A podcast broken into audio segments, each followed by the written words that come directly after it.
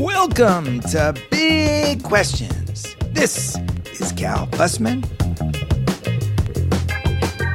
And as I think about this week's conversation with Soul Cycle's CEO Melanie Whelan, I think about a question Tim Ferriss asked me the first time I went on his podcast. He asked, if I could put a message on a billboard, what would it be?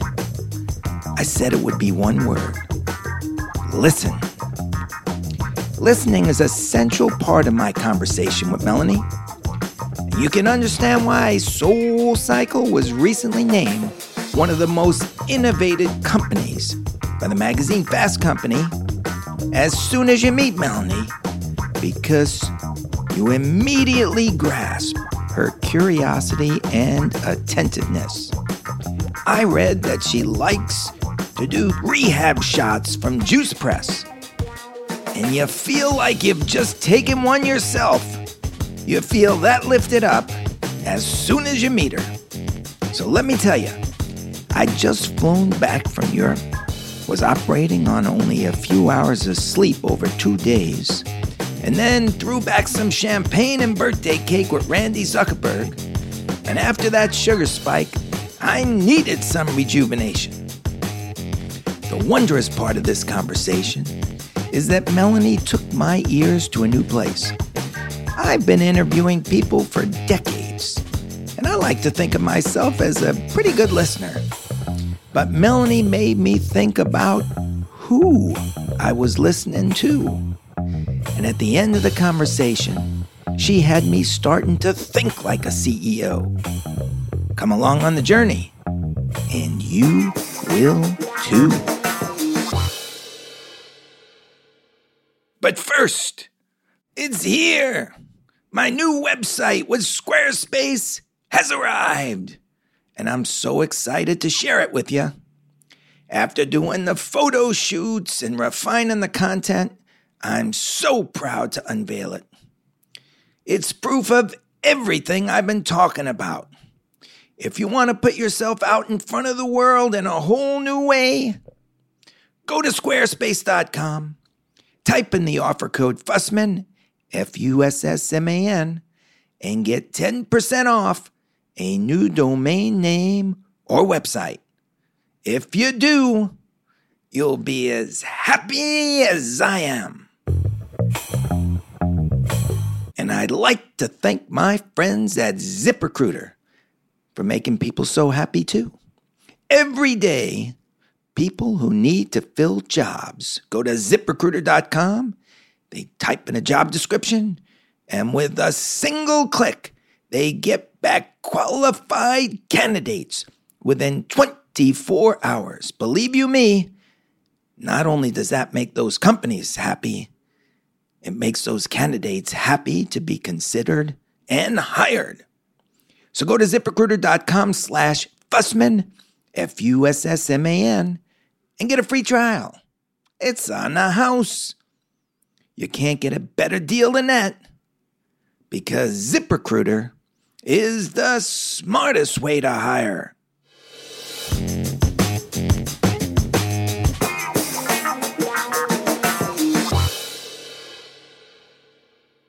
Welcome to Big Questions. This is Cal Fussman, and my guest today the CEO of Soul Cycle, Melanie Whelan. Ding, ding, ding, ding, ding, ding, ding, ding, ding. Beautiful. Thank you. We've gotten a chance to talk a little before this.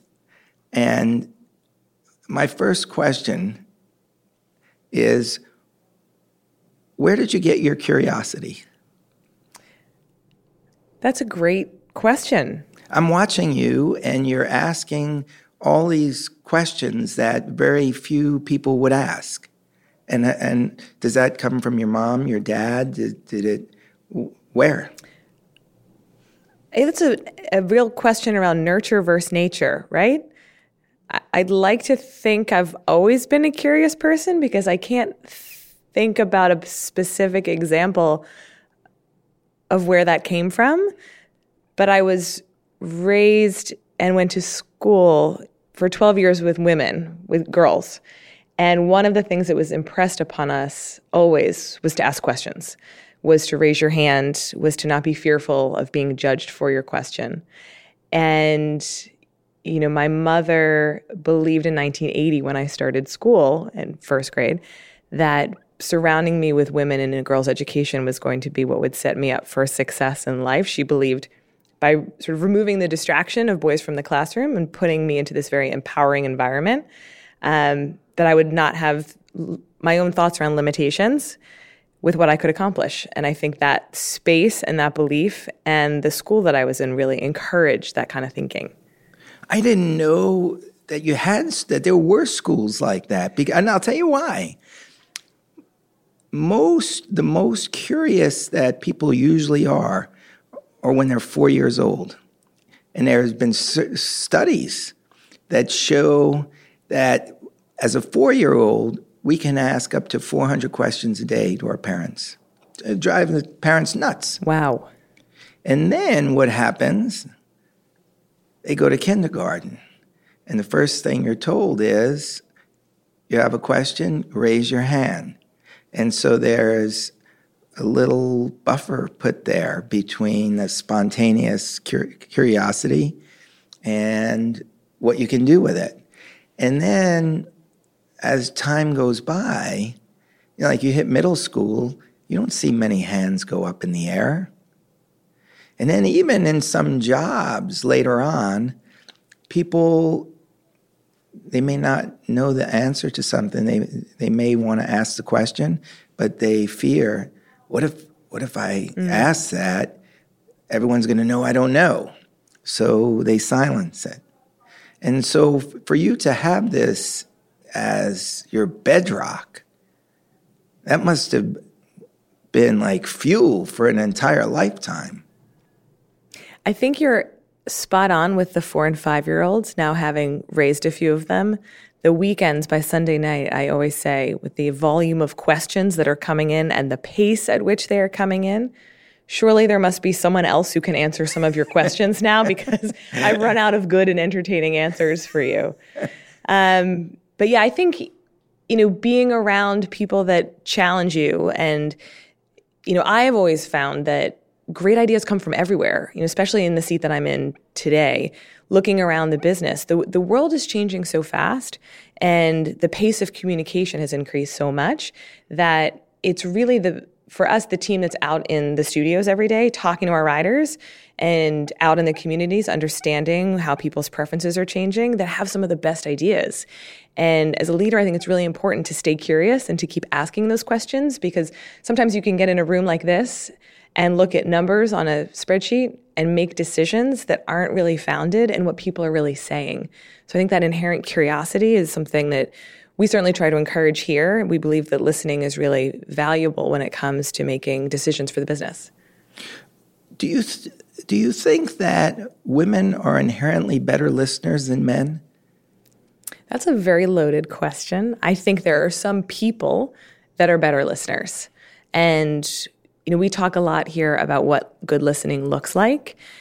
It's not just sitting while someone else is speaking, but it's really actively acknowledging what you hear playing back to make sure you understand, acknowledging without judging, and that active listening i think is a, it's a skill and it's a skill that can be learned so whether women are more naturally biased to listening i do think it's something that over time can be honed if it's something that you want to do yeah i, I know i'm a very good listener and I'm male, so I, I didn't mean it in terms of is is this a matter of women can do this better. I just wondered if men are so used to, say, put in a position of solving a problem or wanting to solve the problem that the first thing they do is, all right, let me attack the problem mm-hmm. without s- taking the time to stop and listen to all the sides. Yeah, I think women are very social creatures by nature.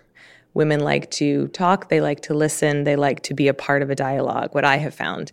And so I think by virtue of that, I think women can sometimes be biased more toward listening. that said, it really is a skill to be learned and honed. Um, and I'm a fundamental believer in the potential of humanity. And I think we can all, I can be better, you can be better, anyone can can get better. What mentors did you have as a youth that you still carry your wisdom around in your head right now? So, my father was a huge role model for me growing up. He was an entrepreneur, and I grew up in Baltimore, and he started companies in DC, transportation businesses, messenger businesses, and would commute an hour and a half each way to start these, these companies. And I remember him spending time nights, weekends, on vacation, on phone calls with clients who, when things had not gone right he would always be the first one to take that call if the delivery hadn't shown up or if the car hadn't shown up because he believed that the customer always needs to be heard. Not necessarily that you can resolve it, you might not have a solution, but if you're able to hear them out, then you will probably be able to affect a positive outcome and ultimately your clients or your customers are your advocates for your business. And so that relationship building and that listening that he carried in how he ran his businesses is something that I absolutely carry with me today. Um, because I think it's as important, if not more important now than it was even 30 years ago. What about your mom? What did she pass on to you? So, my mother is the consummate multitasker um, and who really instilled the value of hard work and pushing yourself to your greatest potential. She had this great saying that do your best and leave the rest, angels do no more. And what that meant to me was always if I knew I had done my best, there was always more to do. You could always do an extra set of homework or study the spelling words one more time. But if you really knew your best, then it was time to leave it and get a good night's sleep and pick it all up again the next day. And that's something now that I have young kids and I see the pressure and the stress and the connectivity um, that we're putting on these children to achieve, I really try to keep in the back of my mind that, you know what, you're going to try your best, you're going to figure it out the best you can, but then you have to get a good night's rest. That's great advice. Because so so much of the time, like I'm just thinking of my three kids, is always trying to push them for more and more and more. I can't really remember times when I said, you know, just go get some rest. In fact, now I'm feeling guilty. well, don't do that. Just do your best and leave the rest. You know, I was I was earlier this week with my high school alumni group as well as uh, my college alumni group, coincidentally in the same week. And thematically, the same conversation came up in both around the students that are in my former high school and in my college that they are feeling so much pressure around achievement. And they look around and they see what their peers are doing and they see what people are accomplishing in business or in education or in all of these pursuits because the the way the news cycle works and social media works it's just it's all around them all the time and that pressure is so great that we have a responsibility as parents now of these children to give them that sort of release which I thought was really interesting because I, like you, I'm like, come on, you, you two plus two is four. You got this. Let's again, again. But sometimes it's that I think quiet encouragement of you've worked your hardest, now take a rest. That poten- potentially is a more important role we can play for them. Was there a moment that you can recall learning to ride a bike? I do actually learning. I remember learning how to ride a bike. My dad taught me how to ride a bike in Baltimore when I grew up. And how old? Six.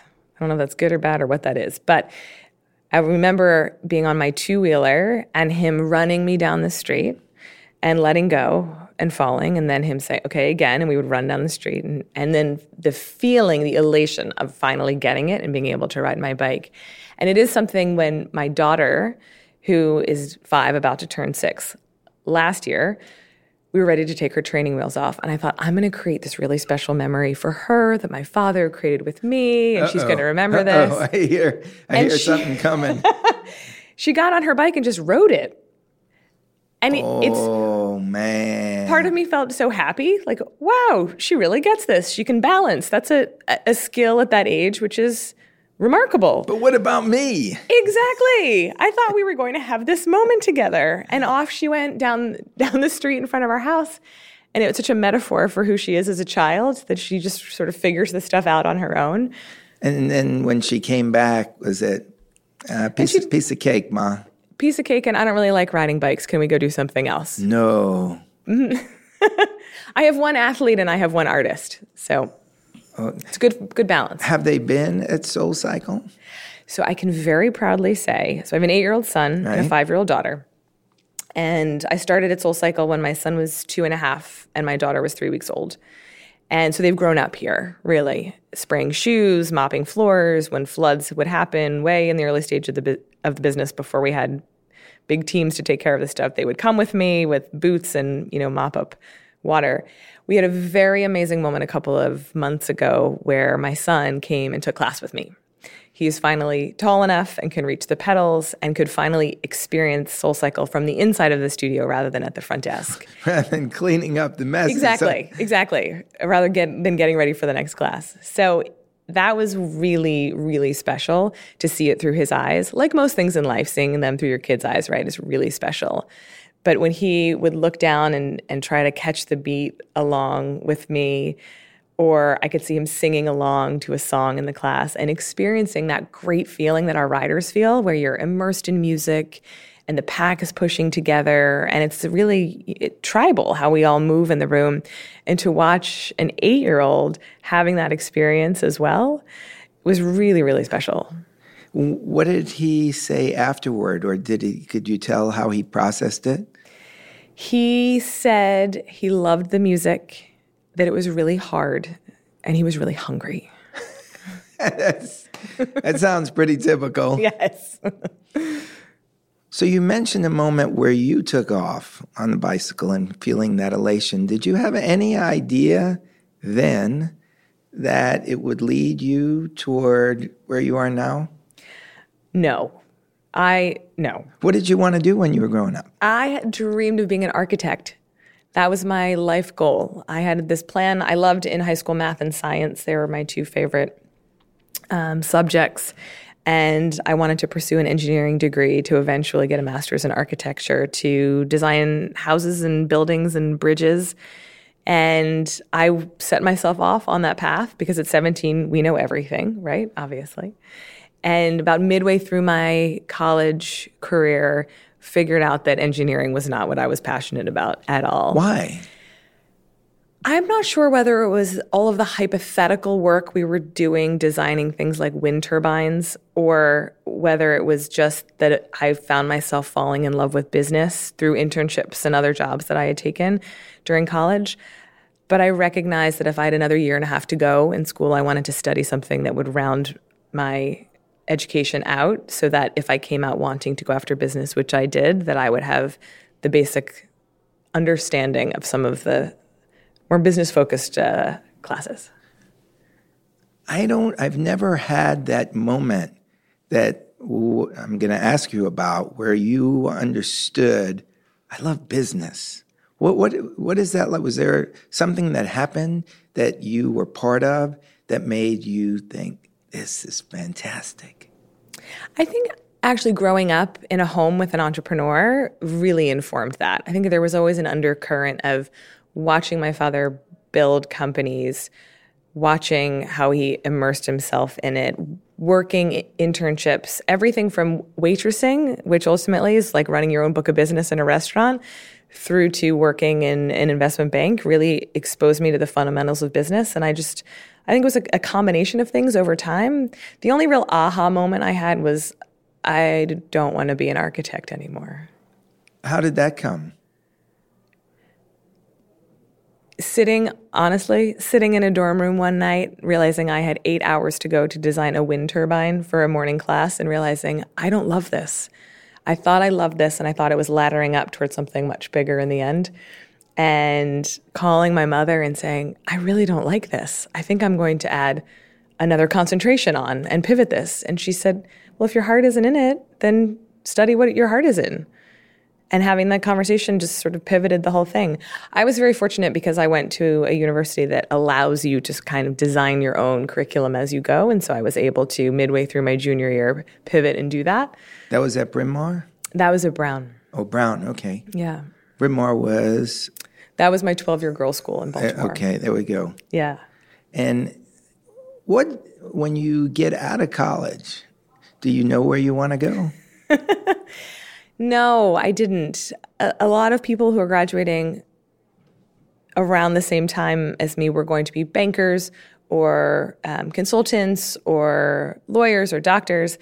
Uh, and I wanted to do something much more entrepreneurial, which is really hard to figure out what that path means out of school. And I was very, very fortunate in that I met a guy who had started a corporate development team for Starwood Hotels and they had come to campus late to recruit and I didn't have a job and they hired me to be an analyst on the corporate development team and it was a really exciting time to be part of the company because overnight this REIT based in Phoenix, Arizona had this visionary leader in Barry Sternlicht who acquired the Westin brand and uh, the Sheraton brand and started a brand called the W and it, this sort of major business had grown up very very quickly and they were starting a corporate development function to really think about the brands and the business and extension opportunities.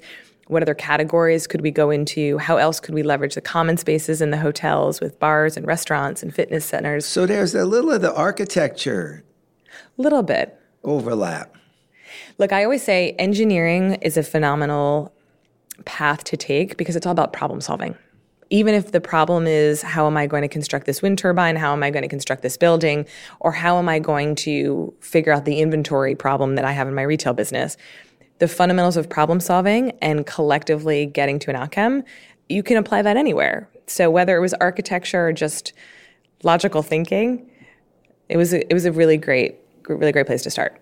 So when you started, did you like feel qualified for this or I mean, do you know what you're doing? I had no idea what I was doing. No idea. No idea what I was doing. Did that did that make it cool? I think it made it cool. I think it made it very intimidating. I think it made it really exciting. I think that's where curiosity is really helpful to ask questions, um, to figure it out, to be thrown in into the deep end, which is I am a big believer in now as a leader that sometimes you just have to look for great attitude and aptitude and throw people into things before they're ready because that's the best way that they're going to learn. As long as you give them guideposts along the way and the support that they need, there's nothing more valuable, I think, than on the job learning. Is when you're doing that, or how much freedom are you giving them to like almost drown just so that they'll struggle and learn the most? and how much are you watching over and making sure that they're swimming okay? So I think it really depends. You never want and you never want anyone to feel like they're going to drown or even almost drown. That's a bad feeling, uh, right? Yeah. But pushing you out of your comfort zone is where you really should always be. If something gets too comfortable or it's too easy or you've seen it too many times before, you're not growing and then it's time to push into something new. And I think it's a really fine balance between almost drowning and you're being out of your comfort zone. And that's where great leaders come in to say, I know you can do more. I know you can push harder. I know we can try this in a different way. And that's where I think you get great, really great thinking, and people get really excited about that kind of opportunity. Who taught you to lead? I think I'm probably another good example of being pushed in before I was ready, oh. but also being surrounded by really amazing leaders um, and entrepreneurs and mentors that you take pieces from every person that you work for or work with. You take the good, you take the not so good. I, I don't want to be that person. That's not how I would so want to be really, led. Yeah, that could be, could be really helpful. But you have to view, I think, every relationship as an opportunity to learn in business and I, like I said, have been very fortunate to work with really great people.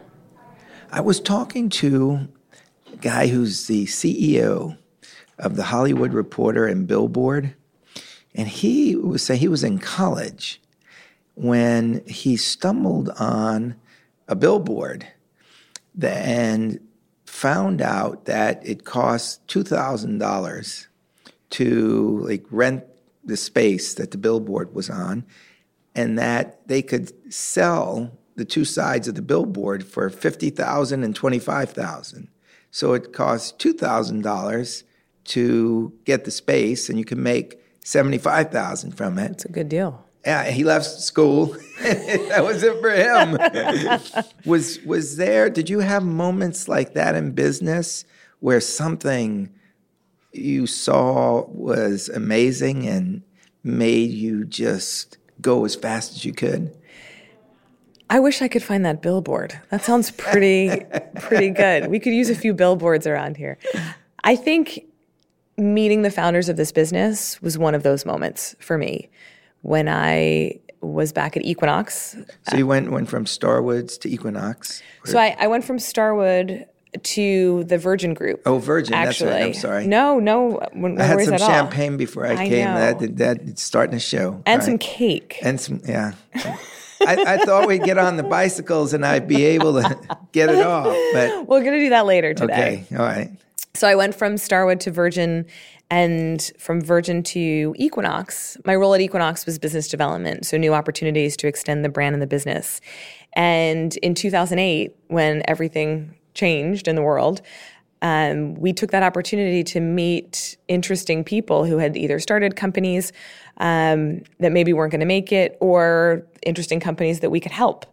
And I believe in life, if you hear about something three times, you have to go and try it. Um, or read it, or eat it, or It's good, yeah. um, That's good. whatever that may be. And I had heard about Soul Cycle so many times. I lived downtown. I was pregnant with my first child, and I went uptown to the first studio on 72nd Street. And I walked in, and it hit me very quickly how different it was. You know, there were Well, what were you saying? If I'm seeing that in a movie, what? what was I saying? No, what, what, what, what were? If I'm watching you walking into that space for the first time, what am I seeing? like a tiny version of Grand Central Station. There's the what we create at Soul Cycle is you've got 60 bikes in a room. You have 60 people who take class. We ride to the rhythm of the music in the candlelight with a great sound system and an inspirational instructor coaching you to be better tomorrow than you were yesterday. You come out, and the power of this group has pushed you further than you even thought possible. On the other side of the door are 60 people waiting to go in to have that experience.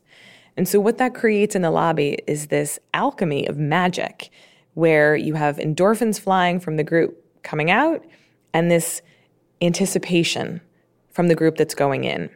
And so, if you picture that, our first studio only had 32 bikes. Now we build them with 60 bikes. 30 people coming out, 30 people going in. Everybody's talking to each other. Buzz, buzz, buzz, buzz. Music, shoes, towels, water, everything is flying around the lobby. It's like a little version. The only thing I can think of that has that much crazy energy is like a train station where everyone is, is moving around. What happened to me in that space, I went in and I, I experienced the class, and it was a phenomenal workout, and it's musical and it's tribal. The next day, I got back to my office, and one of the, our founders had written me a handwritten thank you card just thanking me for coming in. And it was this really simple gesture of just thank you. And she put in a, a bag a Soul Child onesie that I still have today that both my kids wore because I was pregnant and had this experience. And she knew who I was. And she said thank you. And I realized then, not unlike the billboard, that this was really special and unique. And it has been really exciting to see that now we have 85 studios, we're in 15 markets, we're in two countries, that we continue continue to deliver that experience in the lobbies of each one of the studios we have. How often do you go to all these different soul cycles around America? And now I get one is in Canada, Yeah, we have three in Canada. three in Canada. Okay. So I, as often as I can, is the short answer. We have 20 studios in Manhattan, one in my neighborhood that I live in, one in our office. So I'm in a Soul Cycle studio probably every day, if not multiple studios a day. When I travel, it's the first place I go in the morning is to a Soul Cycle. I'm very fortunate now because we are in 15 markets, so most cities I'm going to have a Soul Cycle, but we're opening this year Atlanta, San Diego, Las Vegas, Denver, new markets where there is no Soul Cycle, and I'm even more excited now about traveling even more. Okay. We get to scale. how how do you scale? What what do you think about when it comes time to build something much bigger than what exists? The first thing that we did was realize that this is a live experience business. We've always treated the classes as a live production. It's curtains up, curtains down, the instructor is on the podium leading us through this physical, musical, emotional experience. So, to produce this experience at scale, we need people, and we need a lot of people. And so, what we did first was start creating proprietary training programs on how we deliver the soul cycle experience at the front desk, in the studio, in the market, in the communities. And then we started training everyone on how we do that. And I think the way that we've been able to do that at scale is we provide what we call freedom within a framework. So we will give you training on the basics of how we lead class, on how we run check ins, on how we deliver feedback, but then we empower our teams to lead those experiences in a way that's authentic to them. So we believe wholeheartedly that beyond anything, we're a culture of yes. We think there should be a yes in every interaction with a rider, with a colleague, that we are going to find the yes for you in that moment. If you don't get into class, we're going to prioritize you for next week in that same class. If you can't find the piece of retail you want, we're going to find it for you and get it into your hands. We are going to make sure that you leave our studios feeling great about your experience the people that work in our studios outside of New York, where we are not, they're going to know much better how to find that yes for our riders than any training or framework is going to give them. So we really want to make sure that people have the freedom to do the job in the way that's the most authentic to them and the most connected to the rider. How many of those people are you hiring? Do you do you interview a lot of people for hiring? I do we are hiring a lot of people um, into our HQ office. I don't spend as much time in the field anymore, but I do interview most people that are coming into the HQ office. Do you have certain questions that you like to ask? Or is there one question that is a Melanie question? I have a series of questions that I like to ask. By the time a candidate gets to me, the person has been fully vetted for experience and their expertise and their unique value to the role or to the business. And so what I really try to discern is are is this someone who's a naturally positive person who likes to be the best part of people's days and can really live up to that culture of yes? Are they someone that can inspire other people that will collaborate throughout the organization and adapt because things change all the time. And so if you're too linear or structured, um, it may not be a great cultural fit.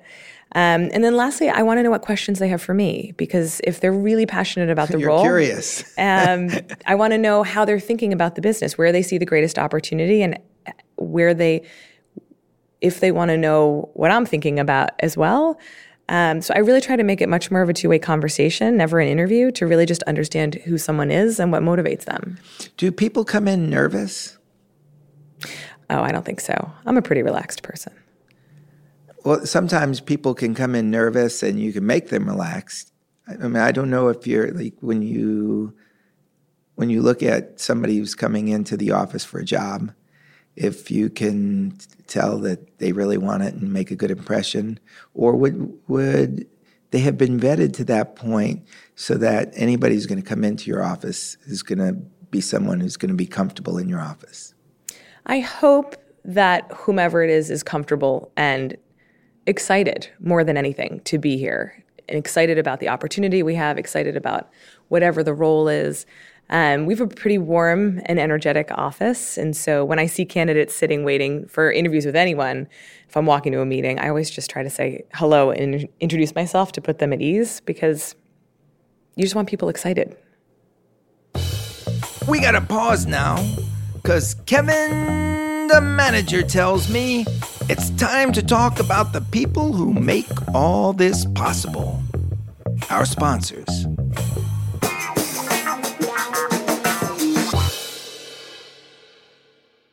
Man, you should have seen my face the first time I looked at my new website on Squarespace. The photos are popping off the page. The messaging is so clean and crisp. I'm probably gonna get a month's worth of new speaking gigs when people see it because it's gonna make me look brand new. If you've been listening to me for a while, you know that I was an old school guy. I didn't even have a Twitter account until recently, and now I'm tweeting every day. But this Squarespace page, this is the topper. It's linking all my social media in the same place, and it makes me excited to go out and take some photos for Instagram. Can you believe that? Me! Squarespace is turning me into a 21st century man. I'm so happy. Thank you, Squarespace. The journey has just begun, and it can for you too. Just go to squarespace.com, type in the offer code FUSSMAN, F U S S M A N, and get 10% off your next domain name and website. You're gonna love it. Oh, oh, oh, and I gotta pass on an urgent message to a lot of companies out there. Just picked up Fortune magazine. Cover line was everything you need to know to land your dream job. And there was this this kind of cutout on the cover that said that the 100 best companies to work for had 160,288 job openings. Open the issue, and you find this long list of companies. Shows you their headquarters, the number of employees, and the number of job openings. I'm telling you, some of these companies have thousands of job openings. And all I could think was, what are they waiting for? To fill all those openings, all they got to do is go to ziprecruiter.com, type in the job descriptions, and within 24 hours, they'll have qualified candidates. I'm telling you, the list of these companies goes on and on from pages 55 to 78. What are these companies waiting for? Just go to ZipRecruiter. Problem solved. Done. How can they not know?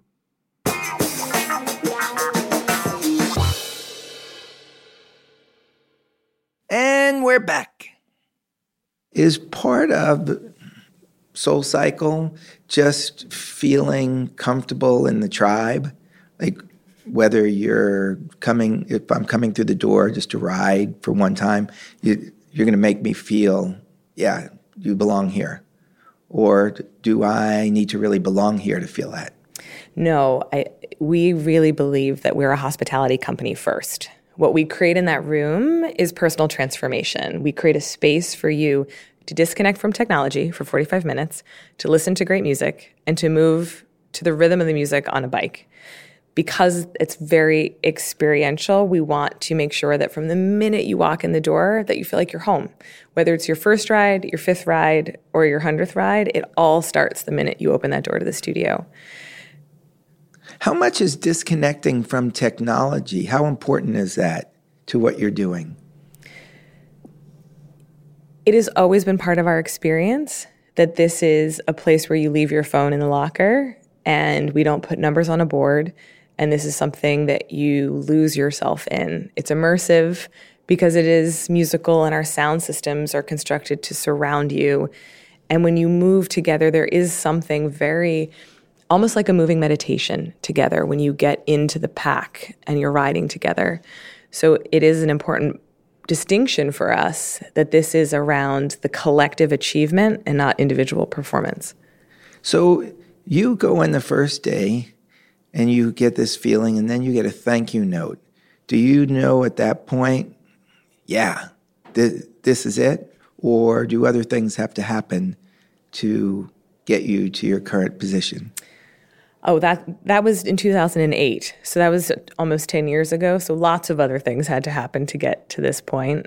Um, but I think it, the chemistry and the alchemy of what was at 72nd Street in that special studio was something that was very, very resonant. And I think born at, at the exact right time in the world. People need a place to connect to each other, people need a place to disconnect from technology. People are looking for community, I think, more than ever, and a safe place to go, a sanctuary. And SoulCycle provides all of that. So I come through the doors. I've never been through the doors before. And I get on a bike, and maybe I'm not in such good shape. I still can feel like completely at home, or am I going to start like gasping after a, a, a while? So people say this to me all the time. I have to get in shape before I start working out, which to me is so counterintuitive, right? At SoulCycle, yeah.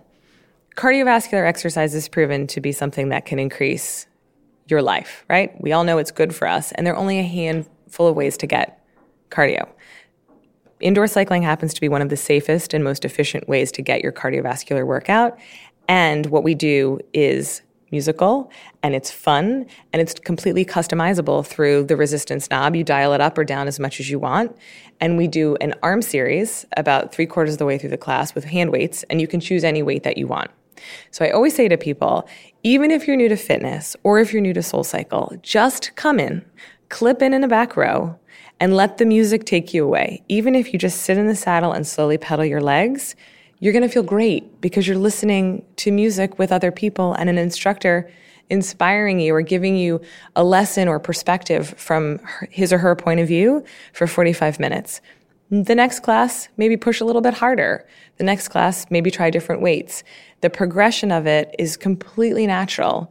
But because we ride in the dark to candlelight, truly everyone feels welcome. Is there somebody who is like the longest member of the tribe? we have many riders who have been riding with us for 12 years. The company started on the Upper West Side in 2006, and we have riders that have been riding with us in that studio f- for that long. And then you mentioned bringing your kids to uh, pick up mops and, and do whatever needed to be done.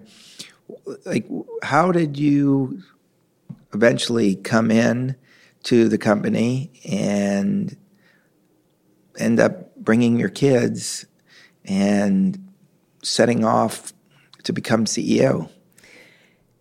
So in 2011, when I was still at Equinox, right. um, running business development, the Equinox made a strategic investment into right. SoulCycle and acquired a majority interest in the business. And at that time, SoulCycle had seven studios here in New York. We had about 22 people sitting behind our laundry room in Tribeca.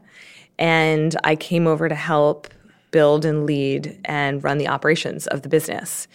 And so you're working out of a laundry room. We were. It was great. the The fun thing about the laundry room was that it shared an HVAC system with the studios. So when classes were going on and the temperature dropped, we were we would all sit in snuggies. You know those blankets that you can put your arms through. Oh yeah. Because it was freezing, and then we really didn't have a way to cool it off hours. So it was a very um,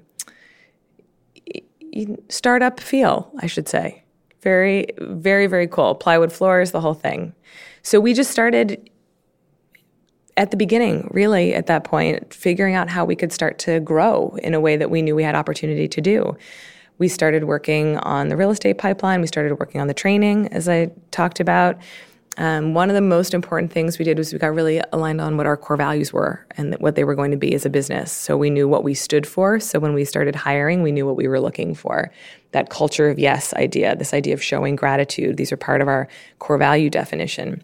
Do you have to interview yourself in order to get those core values? How, how do you find them out? We spent a lot of time talking about it what makes us unique. Who do we want to be in the world for our riders? Who do we want to be for our staff internally? What is going to hold us accountable to doing the best work that we can? And that's how we came up with the 10 core values. So, one of our core values is we get dirty. And what that means is there's no job that's too big or too small, and we're all willing to do all of the jobs. And so, when the phone call comes in that we have a burst pipe in the West Village studio, I'm going to be there because we get dirty and that's part of our, our core values. It was really helpful in bringing people onto the team. We really know what we look for. And now, when we interview, we divide up the core values. And as you go through your process, people along the way are behaviorally interviewing you to understand if you align with those values. I walk to say I walk in I, and I start to become a member of the tribe. Am I going to learn a lot about women?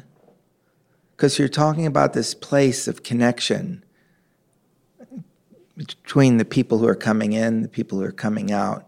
Because I'm very curious to be speaking with a lot of women now.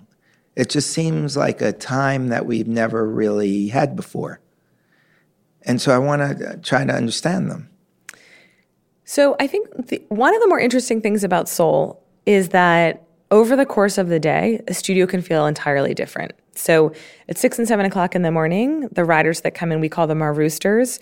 These are typically type A, hard charging, in and out. They want to get their workout and sweat in before they go to work riders. A little bit later in the morning, you'll have women that come in after drop off, more tribal community that may spend a little bit more time in the lobby okay. socializing with each other. spots. And, and then in the evening, it will also feel different because you have younger riders that are coming to us instead of going out they're going to meet at soul cycle and then they're going to have a juice or a coffee afterward um, and we also have a big what we call our sweat working program for corporate and client entertaining now that comes into the evening so it really you know every one of our studios feels very unique and over the course of the day can feel very unique depending on where it's located what city it's in what instructor is teaching what music they like to play so i'd like to think that you can learn about humanity in the lobbies of our studios Great answer. It made me want to come you. in. well, that's my whole goal here, is to make you want to come in. Did, did working at, at Starwood, did that give you something uh, to to make you want to bring guests in, or was that always inside of you? You know, looking back, I can tell a pretty linear story that I think actually happened by accident, which is at Starwood, obviously, it's a hospitality company with a lot of great brands that have different value propositions for different segments of the market. I worked on the team that started Virgin America, the domestic air carrier for the Virgin Group, which was all about how to bring uh, hospitality back to air travel and then at Equinox, ultimately, that is an experiential business as well that's all about membership and community and hospitality. And so, in every experience that I've worked through, it's always been rider first, customer first, flyer first. And that lens, I think, is something that I learned really early on from my dad, but is carried through how I've thought about all of these different.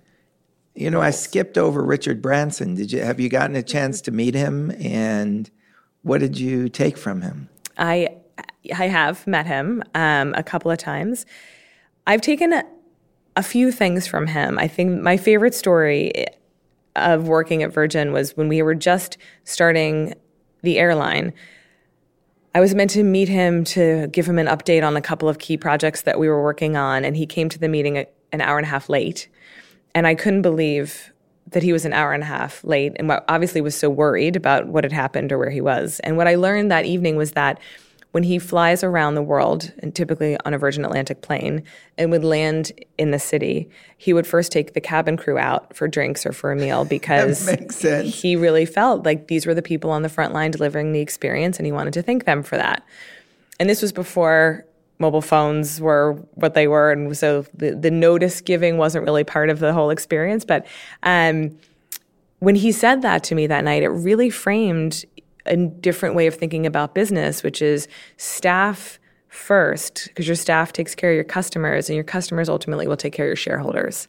And this inverted pyramid of how to frame prioritization and leadership was something I really took from him. What does somebody who is starting a business, what should they know right off the bat? What's the first step? They should know that it's going to be really, really hard. That starting a business is all consuming. And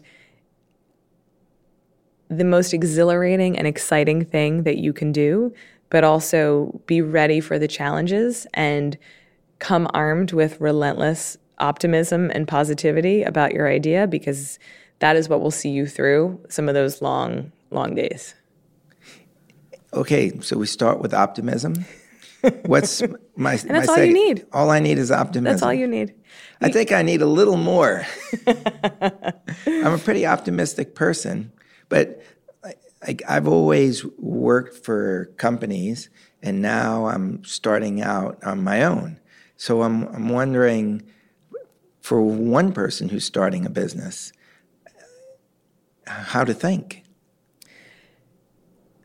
Well, you need to start with what are you trying to accomplish, right? What is the unmet need? Where is it that your unique proposition comes in? And what is ultimately the business model? I think sometimes that takes a back seat these days is what is the path to profitability around the business model? And really having a clear vision on what you want to build and then what you stand for and how you're going to get there. I think just starting sometimes is what you need to do and you're going to learn so much along the way and the vision as you articulated in the beautiful PowerPoint deck is probably not going to come true exactly how you thought it was but if you really do start with that void in the market and what the business model is going to be so it sounds almost like coming in to Soul Cycle on the first day and you get a seat in the back and you just start pedaling. Yeah, I think the expression is it's pr- progress, not perfection, something like that. Okay. I'm going to put that one in my pocket. And then as I progress, is there are there things that I should be looking at? Like already, I could see mistakes that I made because I, I, I just look. Oh, I love to do this, and so I figure out a way to work at it, as opposed to what what you're saying is understanding the economics behind it. Well, is that is that something that most business people will look at the economics first, or do people just jump into their passion? I, I, think everyone is different. I think there are entrepreneurs that are very business minded, that have a very clear view on value proposition and economic model. I think there are others that have built massive companies with that. I mean, look at Jeff Bezos, right? He didn't really have a clear path to profitability in the beginning, and look what he's built. It is all paying fruit now as the company is profitable and has reached massive scale. So I think there's different ways to approach it, but I think the one unique element is just making sure that there is an unmet need that you're trying to serve and that you have something that is serving that need. And that like i said there i'm sure there are a lot of pivots in that amazon business model over time but he had a pretty clear vision on what he wanted to build. So it it, it kind of goes back to what you're saying about soul cycle in that you can just pick up a heavier weight the next week or be flexible and do you're exercising in the best way for that day. It almost sounds a little, a little either too simple or too much champagne. or cake. I think or it's cake. the icing oh, that's yeah, gone to your head. It was the sugar that did it, huh? Look, a few other things I would say I've learned is surround yourself with really bright people, people that are brighter than you and experts in things that you're not strong in. To really think about the downside in everything before you make big moves and to not be afraid to be challenged, whether by a mentor, an advisor, an investor, or someone on your team, because that's where you're going to get the best thinking. Um, and that's sort of the, the, the toolkit as you're climbing the mountain after the vision that I think has served me well, and I think what I enjoy now the most is working on a team where there are people much smarter than me around the table asking really good questions. And together, through that active discourse, we're coming to, I think, good solutions. Do you find yourself looking for young people to mentor you in a way because they know their surroundings better than you do? Yes. Um, earlier this year, I identified a millennial mentor because I realized that that was a segment of the population that I didn't really understand. And getting perspectives from all kinds of diverse backgrounds, whether age or um, community or upbringing or education, I think is really important, especially for a brand like ours that really is a, around broad community impact. You know, we want as many people as possible to come through the door. We believe that we can create real change through this personal transformation model that we operate. And so, in order to do that and to really make sure that a marketing campaign is resonant I want to get different people's input on that because they'll bring different perspectives to that. And that, again, I think that's where you get the best thinking. What have you learned from your millennial mentor? Is there one piece of advice or counsel that you grasped? So I think across the board, what we are all grappling with as humans is this notion of time. We don't have a lot of time, and we have a lot of choices of how we spend our time. And with social media and technology, we're all on our devices a lot more than we should be. And so, what I really try to understand from her, as well as from my parents, as well as from my peers, is how they're making choices of how to spend their time and ultimately how they're making choices of how to spend their money in that time because people ask me all the time about competition and how do I think about competition and I always say I think our one of our biggest competition is Netflix because the programming is so awesome and it's so easy to watch the next episode or binge the whole thing and then you're going to sleep through your alarm and you're not going to come into soul cycle.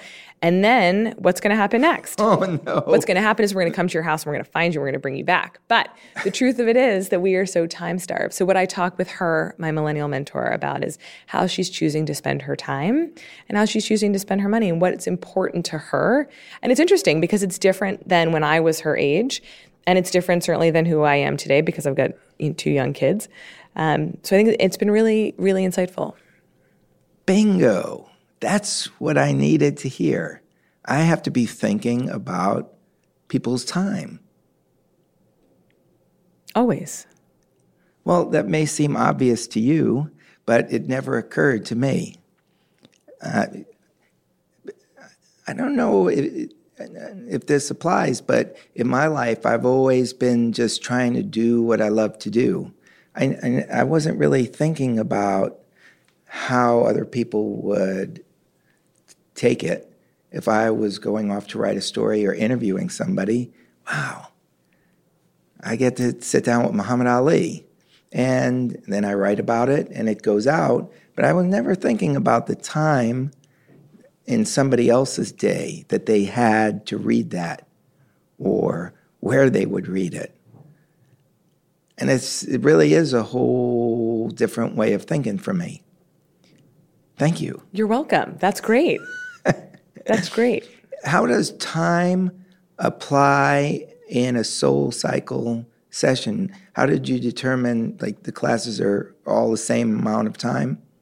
Like how did how did was that figured out? So we have different formats. Our core soul cycle class is 45 minutes. Right we have a Soul Survivor class that is an hour.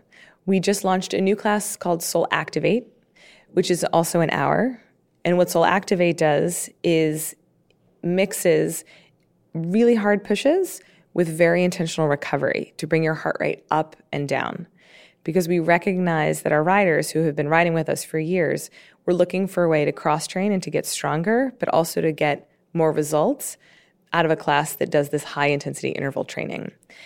And what's so interesting, I think, about Activate is the metaphor of overperformance and then intentional recovery is really how we're living our lives now.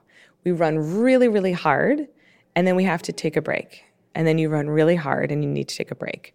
And that kind of athletic training, I think, applies to how we need to think about our time as well. You're going to do all of the travel that you're doing and the interviews, but then you need to make sure that you have time for yourself to recover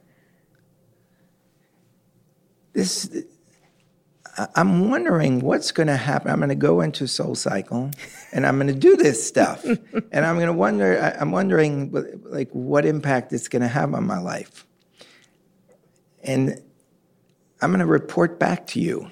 I hope that you will. Can I tell you one story? Sure. So yesterday we met with a company, big company, and they were pitching us on something. And the gentleman that opened the pitch said, I sold my business three years ago into this big company, and I was lost for a minute. And I went to Soul Cycle and I started writing. Now, this gentleman, I would have to assume, is in his 60s, has had this great career, sold his company, top of the world, and he said he found himself in Soul Cycle. He now rides seven days a week. He rides front row. He will only ride bike seven. what? Wanted to tell me all about Monday at noon when we release a week's worth of our class inventory, where he is and how he stands and how he gets bike seven. And it was so rewarding. I mean, this is what really gets me excited to hear stories like this of people who think They know everything. They've had all the success in their life. They have everything working in their favor, and yet something was missing. Just a little something was missing that they didn't even know. And then to find that at Soul Cycle, where he said he now has new friends, he's eating differently. Obviously, he's exercising seven days a week, and he's reached a new level of potential that he didn't know possible. Is there something about going into the darkness? Because like you're doing this in dark with candlelight, right? What what is it about the the darkness that uh, helps? Well, I guess if you're in darkness, you find the light. That makes sense. I like that. That's very good. It's true. It's pretty simple. It's safe. To your point of can you be part of the tribe? Right. The first day you walk in, of course you're going to feel uncomfortable. It's something new. We're all uncomfortable with new environments. But if I can clip you in, make you feel like I know you, welcome you, and then turn off the lights and just let you hear the music and roll out, you're going to feel safe. And I think that's what's really important about the darkness. And so if, if I do this for like two or three months straight, will I be a different person? I think that's up to you. Some people do just come for the workout. Other people stay for the breakthrough, stay for the community, stay for the change. It's really up to you. We're going to find out, and I'll be in touch. I can't wait to hear. I want to thank you for the, these observations. It really, a lot of things are clicking in my head now. I'm going to leave, I'm actually going to leave here a different person. I don't think like a business person, so I need business people to explain how a business mind works. Right, but you think like an engaged, listening, thoughtful, creative entertainment person, and that's your superpower. Stick with your superpower. Oh, so don't don't go the other way. I need to find somebody who's going to think about that stuff. But now I'm curious. Well, that's what makes you great. well, I think it was your curiosity that made this great. Thank you so much. Thank you for coming. We will see each other again. Hopefully on a bike. And hopefully I will be a different person because of it. All right? Cheers. Thank you. Thank you.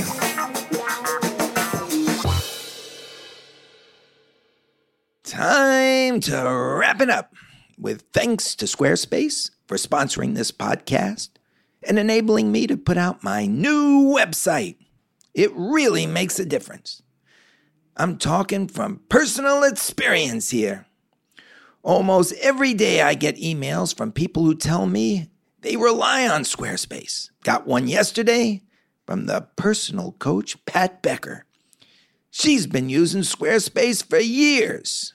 There's a reason, and you can find out that reason by going to squarespace.com and using the offer code FUSSMAN, F U S S M A N, to get 10% off a new domain name or website. Trust me, you will be euphoric. And I want to thank ZipRecruiter for getting behind this podcast. After Kobe Bryant won the Academy Award for Best Animated Short, I looked at my Twitter and noticed that ZipRecruiter had tweeted out my podcast with Kobe, which explained how that Academy Award came to be. It's great to be working with companies that appreciate what you do. I know the folks at ZipRecruiter. These are people who are committed to showcasing the best, and the algorithms they've got are the best. So if you need to hire, go to ziprecruiter.com slash Fussman, F U S S M A N, type in the job description, and within a single click, you'll have qualified candidates in 24 hours. It's the smartest way to hire. ZipRecruiter.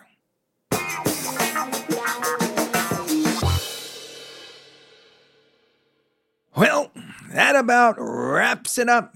Want to say a few thank yous. You will never hear me do a podcast without thanking Tim Ferriss for getting me into this in the first place. I have never felt so comfortable doing something in my life. Tim was completely right, and I'm so glad he pushed me to do it. Also, want to thank Becky Katz, who set up this interview with Melanie. did a great job, made it smooth and easy. And then we've got our audio take on site, Julian Weller. I love people who can do audio. And of course, we've got to thank Kevin, the manager, for being Kevin, the manager.